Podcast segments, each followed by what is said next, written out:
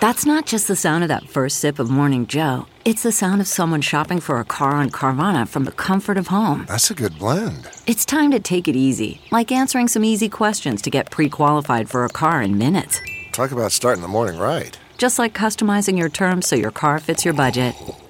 Mm-mm-mm. Visit Carvana.com or download the app to experience car shopping the way it should be convenient, comfortable. Ah. Reporter's Notebook.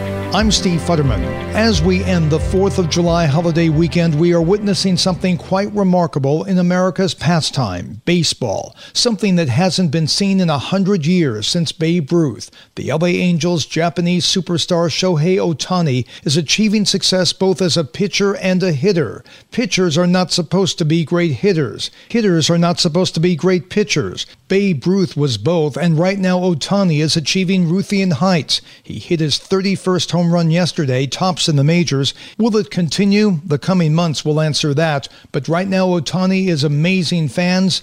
By the way, today is his birthday. I'm Steve Futterman, CBS News.